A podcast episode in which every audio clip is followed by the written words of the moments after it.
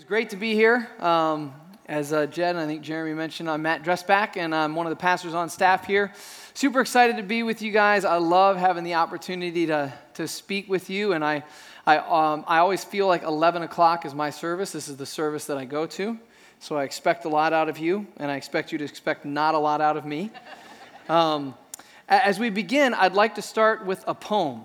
And those are words, seven words that I have never said in a message before except for the 8 and the 9.30 today. I'm not much of a, a poetry guy, but I, I, ran across this one and I, I thought this is, I, I like this. This is, this is good. So here we go. I'll try and be as theatrical as I can. I'm, I won't. It was spring, but it was summer I wanted. The warm days and the great outdoors. He clearly did not live in Phoenix. It was summer, but it was fall I wanted the colorful leaves and the cool, dry air. It was fall, but it was winter I wanted the beautiful snow and the joy of the holiday season. It was winter, but it was spring I wanted the warmth and the blossoming of nature. I was a child, but it was adulthood I wanted the freedom and the respect. I was 20, but it was 30 I wanted to be mature and sophisticated. I'm not sure how sophisticated 30 is anymore. I was middle aged, but it was 20 that I wanted the youth and the free spirit. I was retired, but it was middle age I wanted the presence of mind without limitations. The last line my life was over, and I never got what I wanted. It's really sad. I mean, isn't it? You know, so much of the world we live in is built on this kind of a philosophy we are driven by discontentment. I mean, the name of the poem could have been Discontent or Discontentment. So much of our world, our marketing, everything that we're kind of, that calls to us, that, that we're, we're driven by, is this idea of discontentment. And it's interesting that this wasn't written that long ago, it was written in the late 80s, but even more interesting, it was written by a 14 year old boy, which is kind of crazy, but kind of not crazy. Because it just means that it's so prevalent and so obvious. And unfortunately, it's something that I feel like is fairly plain to see, and we're all a part of it. We're all a part of this discontent society, this discontent world that we live in. And I include myself in that, of course. And, and one of the joys of getting to study for a message like this and knowing the topic that you're going to preach on for a little while is you roll around a topic like contentment in your head and in your heart for a little while, and all of a sudden you thought you were doing okay on it and you realize it's not so great. That, along with the gift of a wife who, every time you complain or moan about something, reminds you, hey, aren't you speaking about contentment in three weeks? And you just receive this loving conviction. But God is so gracious, and I, I, mean this when I say this. He is so gracious. I was just having a conversation after the 9:30 with a, an older lady, and, and just talking about God's graciousness to gently reveal the darkness of our heart, while still overwhelmingly showing us His love for us. And, and so my prayer is that as we start to study these things, and as we start to kind of see Paul's thoughts on contentment, that God might reveal some of this stuff for us gently reveal it and bring his conviction, but also reassure us of his overwhelming love for us. So if you have your Bibles, turn to Philippians chapter 4. As Jeremy mentioned, this is going to be the, the last in our series, so we'll be finishing the book. And it deals with the topic of contentment. And I feel like it's completely attached to the last two weeks. We've talked about rejoicing in everything, we've talked about not being anxious and, and talked about not worrying, and now we're talking about contentment. Uh, so if you're there in Philippians chapter 4, verse 10, here's what it says I rejoiced in the Lord greatly, and now at length that you have received your concern for me. You were indeed concerned for me, but had no opportunity. Not that I am speaking of being in need, for I have learned in whatever situation I am to be content. I know how to be brought low. I know how to abound. In any and every circumstance, I have learned the secret of facing plenty and hunger, abundance and need. I can do all things through him who gives me strength. And so now we see that verse that Brian Berger mentioned on the very first week that we talked about it.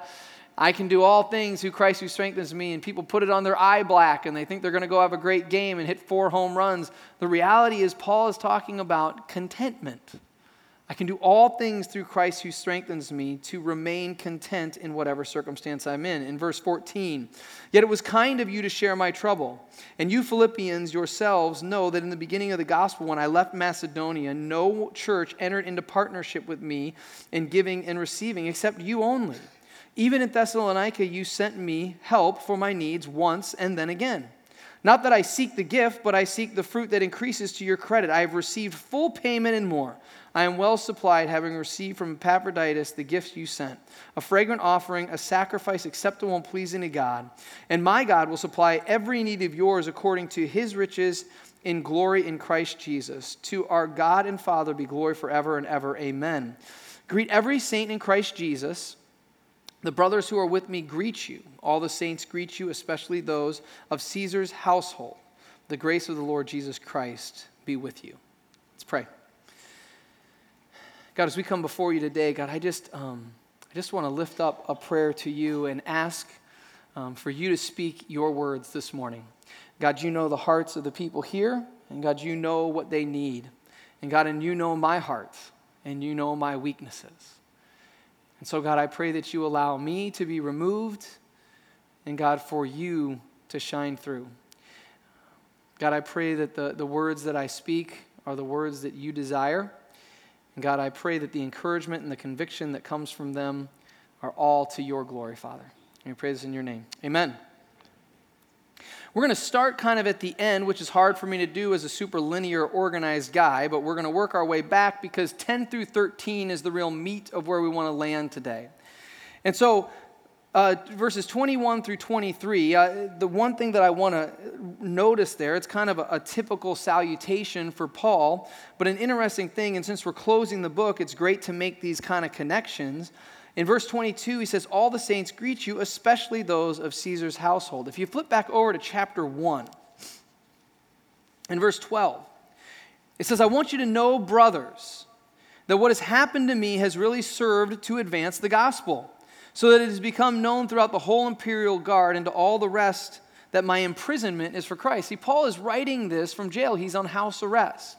And what he says there is, hey, I just want you to know that, that the advancement of the gospel is not stopped just because I was in jail. And he mentions in verse 22 that those of Caesar's household greet them. The most probable reason for this is because Paul has been there and he's been talking to soldiers and family members of Caesar that have been spending time in and around where he is. And he shared the gospel with them and they've accepted Christ which is unbelievable if you think about it, and goes to show the fact that Paul really is content in his situation. And when you are that, God uses you in amazing ways.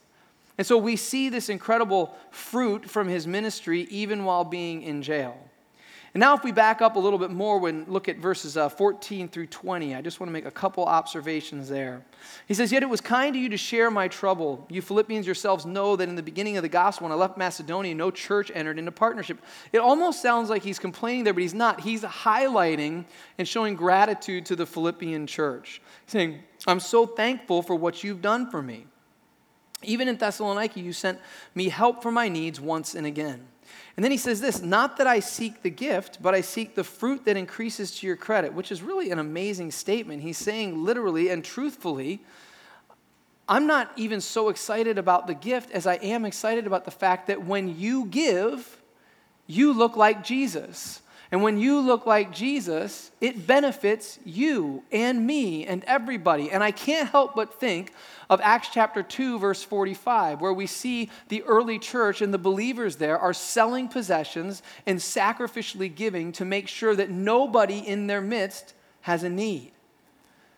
And my hope and my prayer would be that we would be a church like that. We may not live in the same context and we may not have some of the same issues, but that we would be sacrificial givers who take care of one another. And in so doing, there's a beautiful picture of how this helps us in our contentment, how it sustains our contentment very practically.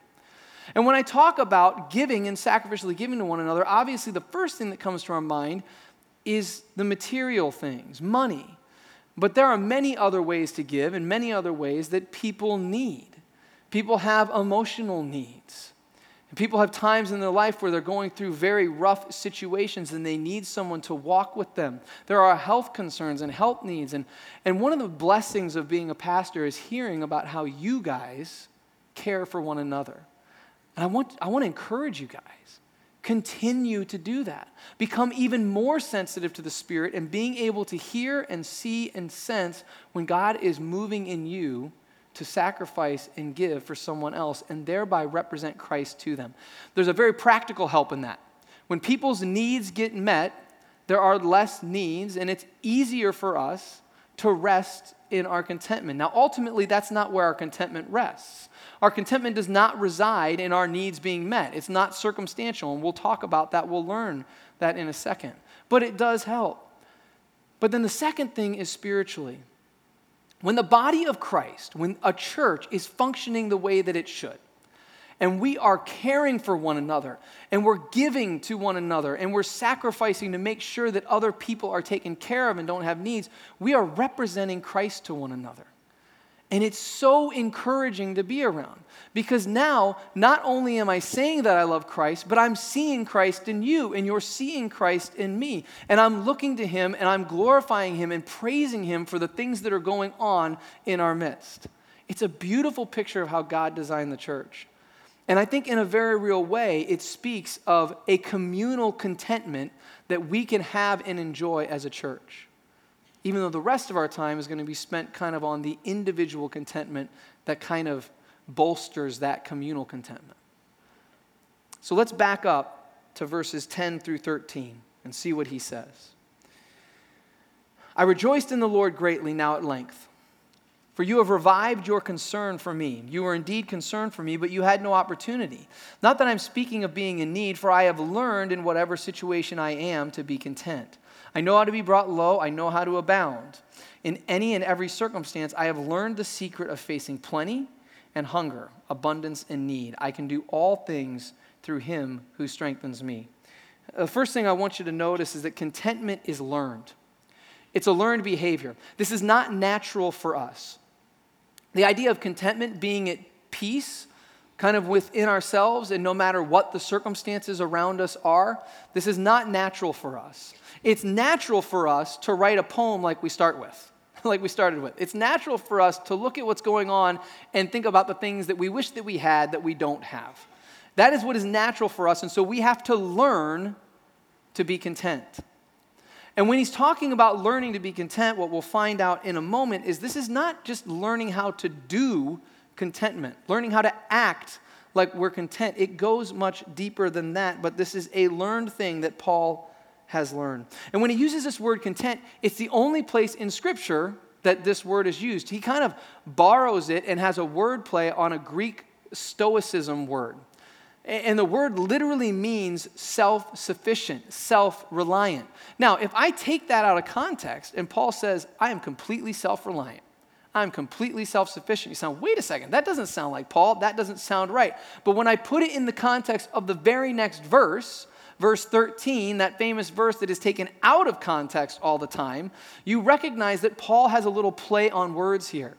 He's taking their word that Greek philosophers and Stoics would use to arrogantly proclaim we are self sufficient, self reliant the storm of the world can come at us and we will remain calm within ourselves. He's taking that word and on a play, he's saying, Oh, yeah, I'm self reliant on Christ. I'm self reliant, but guess what? I've died to myself. I no longer live, but Christ lives in me. In fact, when I became a believer, it says His Holy Spirit came to indwell me, and I have the power of Christ living inside of me. So when he's saying self reliant, he's not talking about reliant on Paul. He's not talking about sufficiency in Paul. He's saying, I can do all things through Christ who strengthens me. The secret to contentment is Jesus. And we're going to see how Paul learned that in a few minutes. But before we get there, I just want to take a few minutes and kind of uh, look at a couple misconceptions before we get into basically three points that should help us learn what it means to be content. So, the first misconception that we can run into is that there can be a, an assumption in the church that rejecting hedonism or the pursuit of pleasure and rather pursuing asceticism or monasticism is somehow the same as the proof of contentment itself. So, if materialism is bad and wanting things are bad and idolizing things is bad, which it is, right? Which drives me to discontentment, if that's bad, then I want to choose the opposite of it. In history, you might think of someone like St. Francis of Assisi. I, I want to get rid of all material possessions. I, this will be the proof of my contentment. It, it is proclaiming a hatred for all things cashmere and caviar, and maybe a love for things like burlap sweaters and ramen noodles. Like this is this is who I am. I, you know, this is the person who would say, I don't need the thousand thread count sheets that feel like you're sleeping on angel's wings. I want the sheets that are made of canvas and steel wool that give you a rash. In fact, that rash will be the proof of my contentment. Do you have the rash? Do you have the rash of contentment? now, obviously, that is silly. Uh, obviously, that doesn't make a whole lot of sense to us, but the reality is there's still little bits of that lingering even in the American church, and here's how it comes up. Because when somebody has something that we wish we had, or somebody has more than we do, or someone is very well off and they're enjoying the things that God has given them, sometimes that becomes a little hard for us that don't have as much. Sometimes it's tempting to think that maybe they're not honoring God with what God has given them because somehow we think from, from where we sit, from where we see things, that they should probably be doing different things to honor God with their money, maybe including giving me some of it. I mean, let's be brutally honest about what goes on on the inside, right? This isn't about false pretense. Like I said, this isn't about doing. So, so that type of an attitude has no place in contentment. God gives good gifts to enjoy. God gives good gifts to enjoy.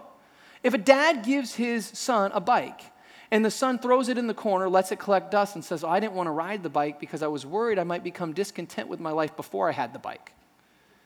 That's ingratitude.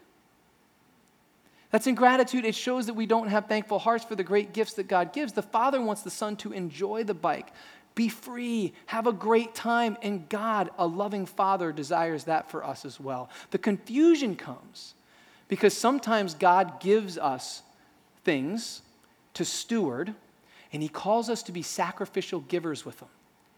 But we don't sacrifice and we don't give. The only person we give to is ourselves, which thereby proves our discontentment.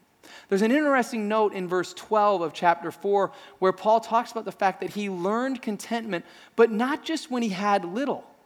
He had to learn contentment when he had abundance. He had to learn contentment when he had plenty, he says. It's not just when I didn't have what I wanted that I had to learn contentment. I had to learn contentment when I had a lot, when I was rich, when I had more things. You say, well, that's kind of weird. Contentment has nothing to do with how much you have, it has to do with whose you think it is. Contentment doesn't have to do with whether you have a million dollars or one dollar. It has to do with how you'll react if it's taken away. It has to do with where your eyes are fixed. Is your hope found in those things? Is your hope found in your health? Is your hope found in your physical fitness? Is your hope found in the family relationships that you have? Is your hope found or security found in money? These are the tests, these are the things that we ask. And in fact, in another one of Paul's letters in 1 Timothy chapter 6, he talks about what it looks like to be content and also rich. And I'd encourage you, if you're sitting in this room, to kind of reconsider what you think the word or the term rich means. Maybe it would be easier if I read this verse and I said, if you're of above average wealth. That, that might, might kind of portray more of the idea here. The median, the median salary or the median yearly income in the world is ten to $12,000. That means that as many people make less than ten to $12,000 that make more that means if you're sitting in this room and you make more than ten to twelve thousand dollars a year, you make more than most people in the world. Kind of recalibrates our thinking a little bit when we read this verse. And Paul says, As for the rich in this present age, which by the way, in verse 10, he's just talked about contentment in 1 Timothy. And he continues on, he says, As for the rich in this present age, charge them not to be haughty. Don't be proud. Don't, don't be arrogant about your wealth, nor set their hopes on the uncertainty of riches. What he means is don't have your security wound up in money, but set your security on God, who richly provides us everything to enjoy. They are to do good, to be rich in good works, to be generous and ready to share, thus storing up treasure for themselves as a good foundation for the future, so that they may take hold of that which is truly life. It's interesting. It's very similar to the charge that he gives everybody else be ready to be sacrificial, be ready to be generous and to share. That's contentment when you have. Here's the second thing, kind of a little bit of a misconception that could occur. When Paul talks about contentment, he's not talking about the natural disposition or the personality type. He's not talking about a physical disposition, like, oh, that child is really temperamental, that child seems to be more content. This is not something that you can do. It's not a behavior that you learn and kind of show off. It's not politeness, it's not upbringing. Although we can act very content, we can act like everything is cool because we've been trained to be polite. He's saying, no, that's not what this is. This contentment is a contentment of character that is not found in the doing, but it is found in the being. You are content if you have learned contentment. You're not acting like you have contentment. And Paul is saying that through all of his circumstances, his life has ebbed and flowed, and he's had a lot and he's had a little but he's learned the secret of contentment. So we're going through the summer here, and a lot of us have been traveling. So what Paul is saying is, I, have I've had the ebbs and flows of life. He's saying, I've flown all the way in the back of the airplane, sitting in the middle seat where the seats don't recline, next to a screaming baby, and I don't have headphones to listen to, with the wonderful aroma of the bathroom door every time it opens, wafting into my nostrils. He says, I've been in that seat. He says, and I've also been in first class, class with the hot agave towel wrapped around my face, sipping champagne, which is gross. I don't know why anyone drinks it. But maybe he's been there. He also says, I've stayed at the five star resort with the sleep number bed and the thousand thread count sheets, with my own private balcony and a bathroom. And I've also stayed on the floor, schlepping it at my Aunt Gertrude's in an unfinished basement. He's saying, I've, I've been to both places. I've had the good donkey, I've had the bad donkey. But in all of it, I've learned contentment. Because my contentment is not about those things, it's about something else entirely. It's about Christ and Christ alone. So, how do we learn that? How do we get there? Because most of us, if we're, if we're honest, and, and I get this, I know this, when we talk about contentment and discontentment, we're not talking about the contentment of having, we're talking about the contentment of not having. Whether that's financial, whether that's health, whether that's attention in a relationship, whether that's other trials that you're going through, when we talk about contentment and the hardship of it, that's the majority of what we're talking about. So, what do we do? I want to give you kind of three words and one of them has a couple kind of variations on it, but three words. And credit where credit is due, I was looking for a way to kind of organize what I was thinking and everything, and I was trying to come up with some alliteration, which I'm not very good at. And lo and behold, as I was studying, I found someone else's words, and I said, Oh, those are great. I'm just going to use those three words. So these are Alistair Begg's, um, for, for those of you who want to know. And he's great. He's way better than me because he has a Scottish accent. So he automatically gets like a ton of cred because he sounds smarter and says words that I can't say. But anyway, he came up with this. He says, What you need is perspective, you need a preoccupation, and you need peace. And we'll work through those. And what was amazing, what was crazy to me is I had written out all these observations and notes, and I'm like, that's, a, that's exactly like what I that's exactly what I was trying to say. And of course, he said it with a Scottish accent and sounded great. So Contentment means getting perspective. Contentment means that I gain the perspective, I take a step back and I look at and see the bigger picture.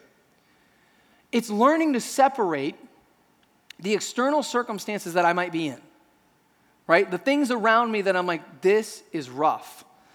I don't like what I'm going through now. But I can separate those external circumstances from the internal relationship that I have with the living God who is Jesus Christ. I can separate those things and recognize that that relationship that I have with God will never change. It's full of unconditional love. He will never leave me, He will never forsake me, and in the end, He will redeem and restore me. I will live with him forever. Taking a step back and gaining perspective is amazing. And, and you notice that Paul says in Philippians chapter 4 not that he is content with all circumstances, he's content in all circumstances. Kind of goes along with that idea of doing versus being.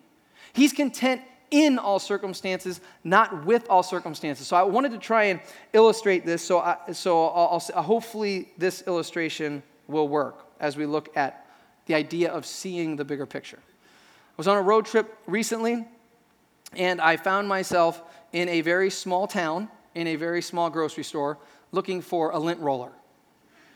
And you ask, well, why are you looking for a lint roller? Well, I will tell you.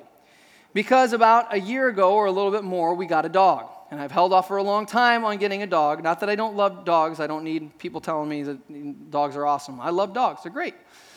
But I do have a little bit of problem with dog hair. Okay? So having the dog is great. We love it. We take him on our road trip. And we don't have a small dog because that's kind of one of my things. We're going to get a dog. I want a real dog. I want a man dog. So we got a big dog.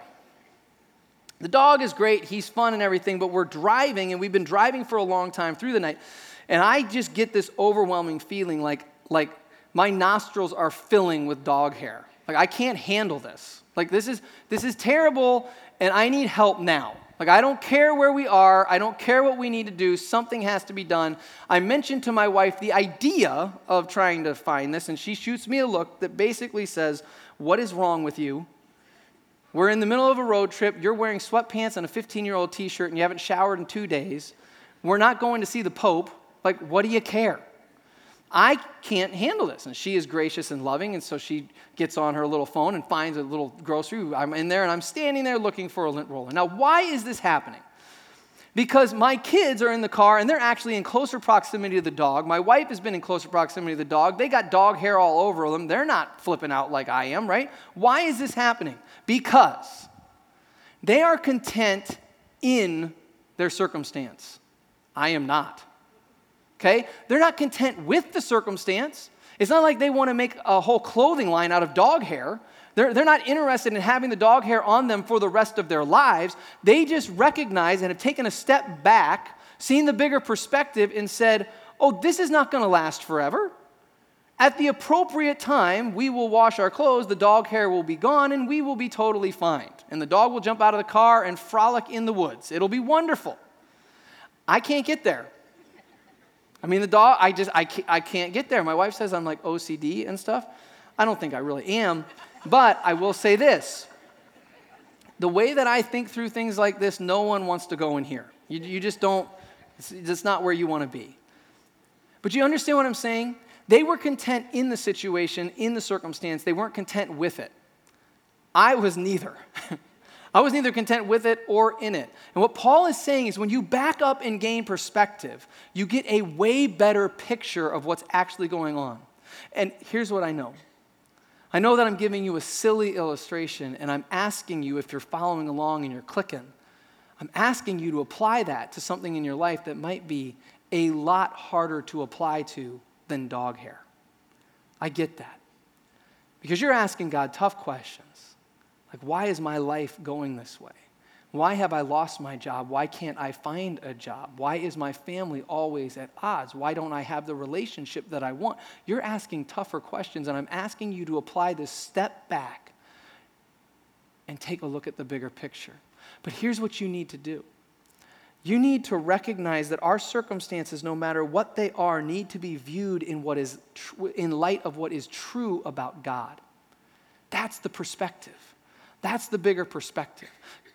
David does this all the time in the Psalms. And just taking one psalm, Psalm 139, here's what he says God made you, He knows you, He hems you in behind and before you, He's always with you, He's always involved. Your time is in His hands, He's always with you, He loves you.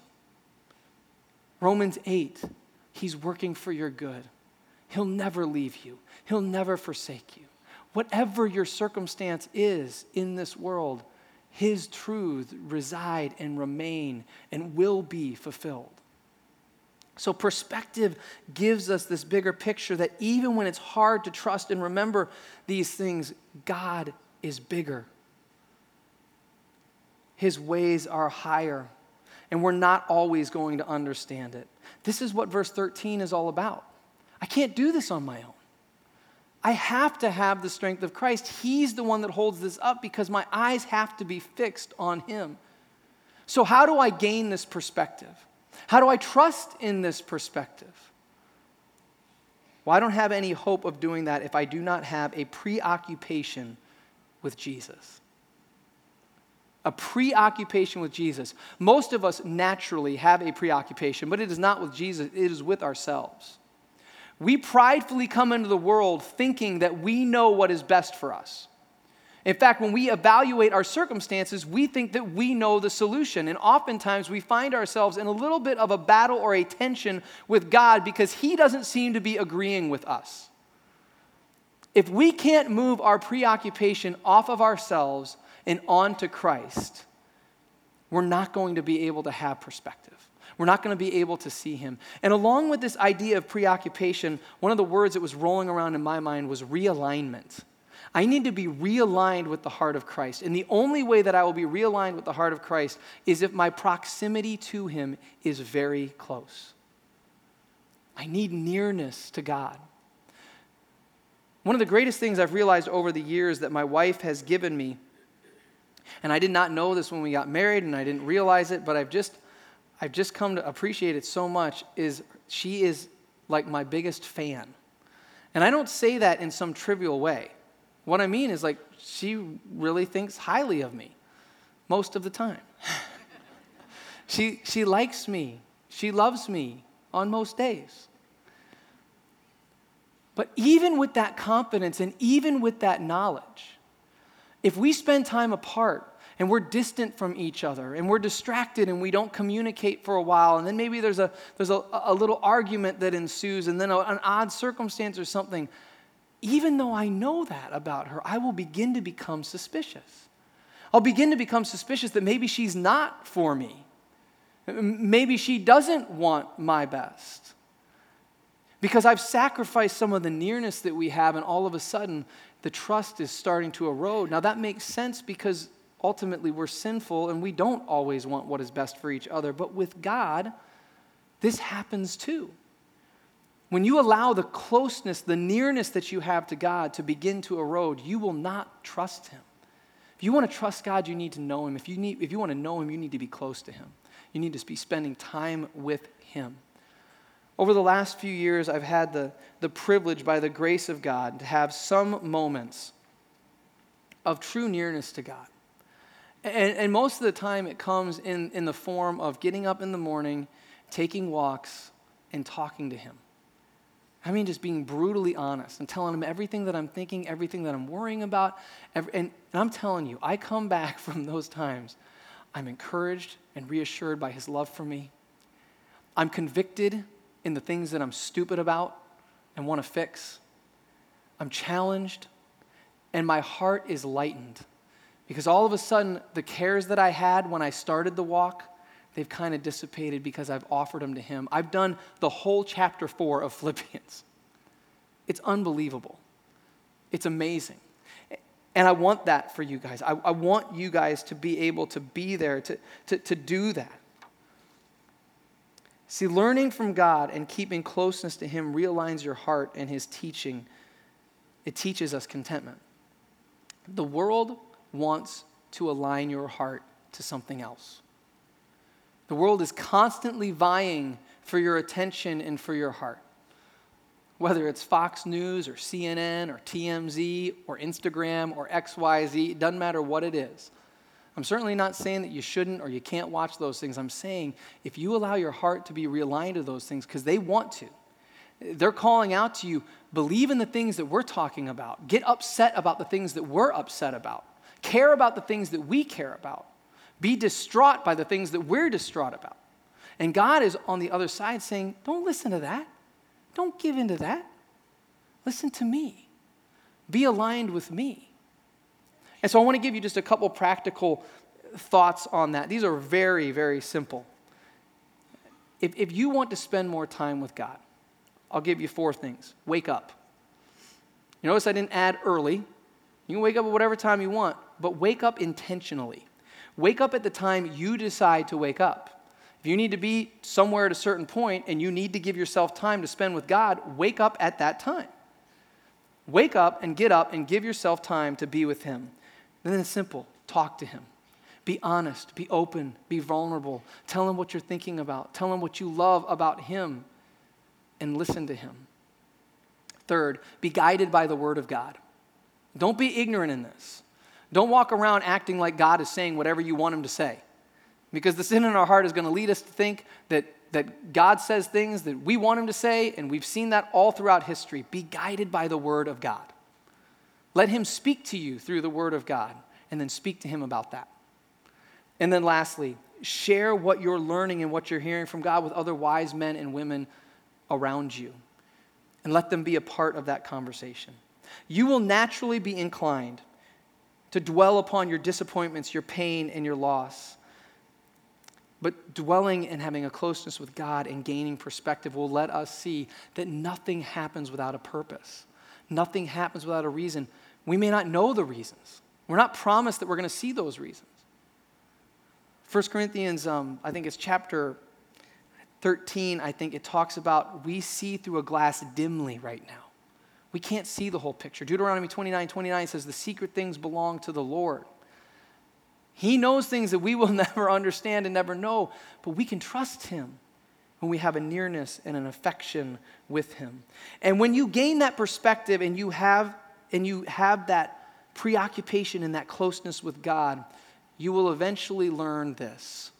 You will learn peace. The third P. You'll learn peace. The kind of peace that's talked about in Philippians 4 7 that says it transcends understanding. It doesn't even make sense because the world would look at our situation or look at what we're going through and say, How can you be okay with that? How can the storm of life be hitting you and you're acting like it's all okay? Because my hope is not in this, my hope is in Him. And now I want to be clear about this. This peace does not come from just ignoring your circumstances or ignoring the things around you and calling bad things good. This peace comes from processing through the pain all over the Bible. In Ecclesiastes, we're told there is a time to mourn, there is a time to weep, there is a time to wail. Over a third of the Psalms are Psalms of lament where David is crying out to God and saying, God, this is what's going on. That's what I'm talking about. When you have a closeness with God, you are honest with Him. But in almost every single psalm, Psalm 86 is a great example of this. In almost every single psalm, David has these moments of lament and he is brought back to the truths that bring him hope in Christ and give him the bigger picture, the perspective, the contentment that he has in Christ. This should be our process too. That we find peace in this, that we find hope in this. I love Philippians 4 7. I love it because I've seen it. I've seen it when I've walked into a hospital room and there's no reason there should be peace there, but there is. And why is it? It's because of the nearness to Christ and the perspective on the situation. I've been in homes where horrible things have happened relationally, and I've seen peace, and I've prayed with people who have had peace in those circumstances. Why is it there? It's not my strength, it's not their strength, it is the strength of Christ. Period. I wish that for you. I want that for me. I want to learn that. Paul, the man who had been shipwrecked, snake bitten, stoned, put in jail, says he learned that lesson, that lesson of contentment in all of those situations. I want to learn that lesson too, and I hope you do as well. Now, I know that as I think about this, and as we close, there are a bunch of different categories of people in the room, and I just want to talk to three of you kind of as we close. One, contentment does not mean that you stay in some sort of abusive situation or abusive environment. It doesn't mean that you, by the, the Spirit of God, you just accept the circumstances that are wrong that are going on in your life. If you're in a situation like that, the key is not to push into contentment. The key is to push into the justice and the love of God. Talk to somebody. If you need help with something like that, you need to talk to someone. God is a God of justice, and He wants to push back against things like that. But if you're experiencing trials in your life, and some of you in here, I know that you are, and you're sitting here and you're thinking, okay, that's, that's cute, three P's, but that's, I, I don't know how to, I don't even know where to start with that. How do I cast my anxieties on God? How do I not worry anymore? How do I rejoice? How do I have this contentment? Because the thing that I'm going through is heavy and it is deep. I know that that's going on. And so I just want to invite you that when we close, there'll be some pastors up front here, and I'll be up front here, and I would love to take, take a moment and pray with you. And pray that God allows some of these lessons to begin to sink in, and that God would bring hope and healing in the midst of the trial that you're in. And lastly, you might be here and you go, Man, I, I hear this, but I don't know how Jesus could ever be bigger than the thing that's going on in my life. I don't know that I've ever even heard about a God or a Jesus or something like that that could actually be. I mean, what you're talking is foreign to me, but you're intrigued by the idea and the relationship. We would love to talk to you about who Jesus is and the hope and the healing that he offers. So when I'm done, uh, just come forward. We'd love to pray with you. Let's pray. God, thanks so much for everything that you give us, and God, thank you for your word. God, you are um, so good to us. God, I pray that you teach us the lesson of contentment. God, that you teach us how to have perspective, you teach us how to be preoccupied with you, and you teach us what it means to truly have peace in you, the peace that your word talks about. God, I pray for everyone in this room. God, I don't know the stories, but God, as we started and I prayed, you do. You know where every single person in this room is at spiritually. You know their circumstances. You know their situation. God, some of them are in intense pain. God, I pray you draw near to them. And God, I pray they draw near to you. And some people are in a, a position where they could help. God, they're in a position where they have plenty, where they have abundance from what you have given. God, I pray that you bring them to the place where they sacrificially give and meet the needs of others. And God, some people don't know you. And I pray that you draw near to them.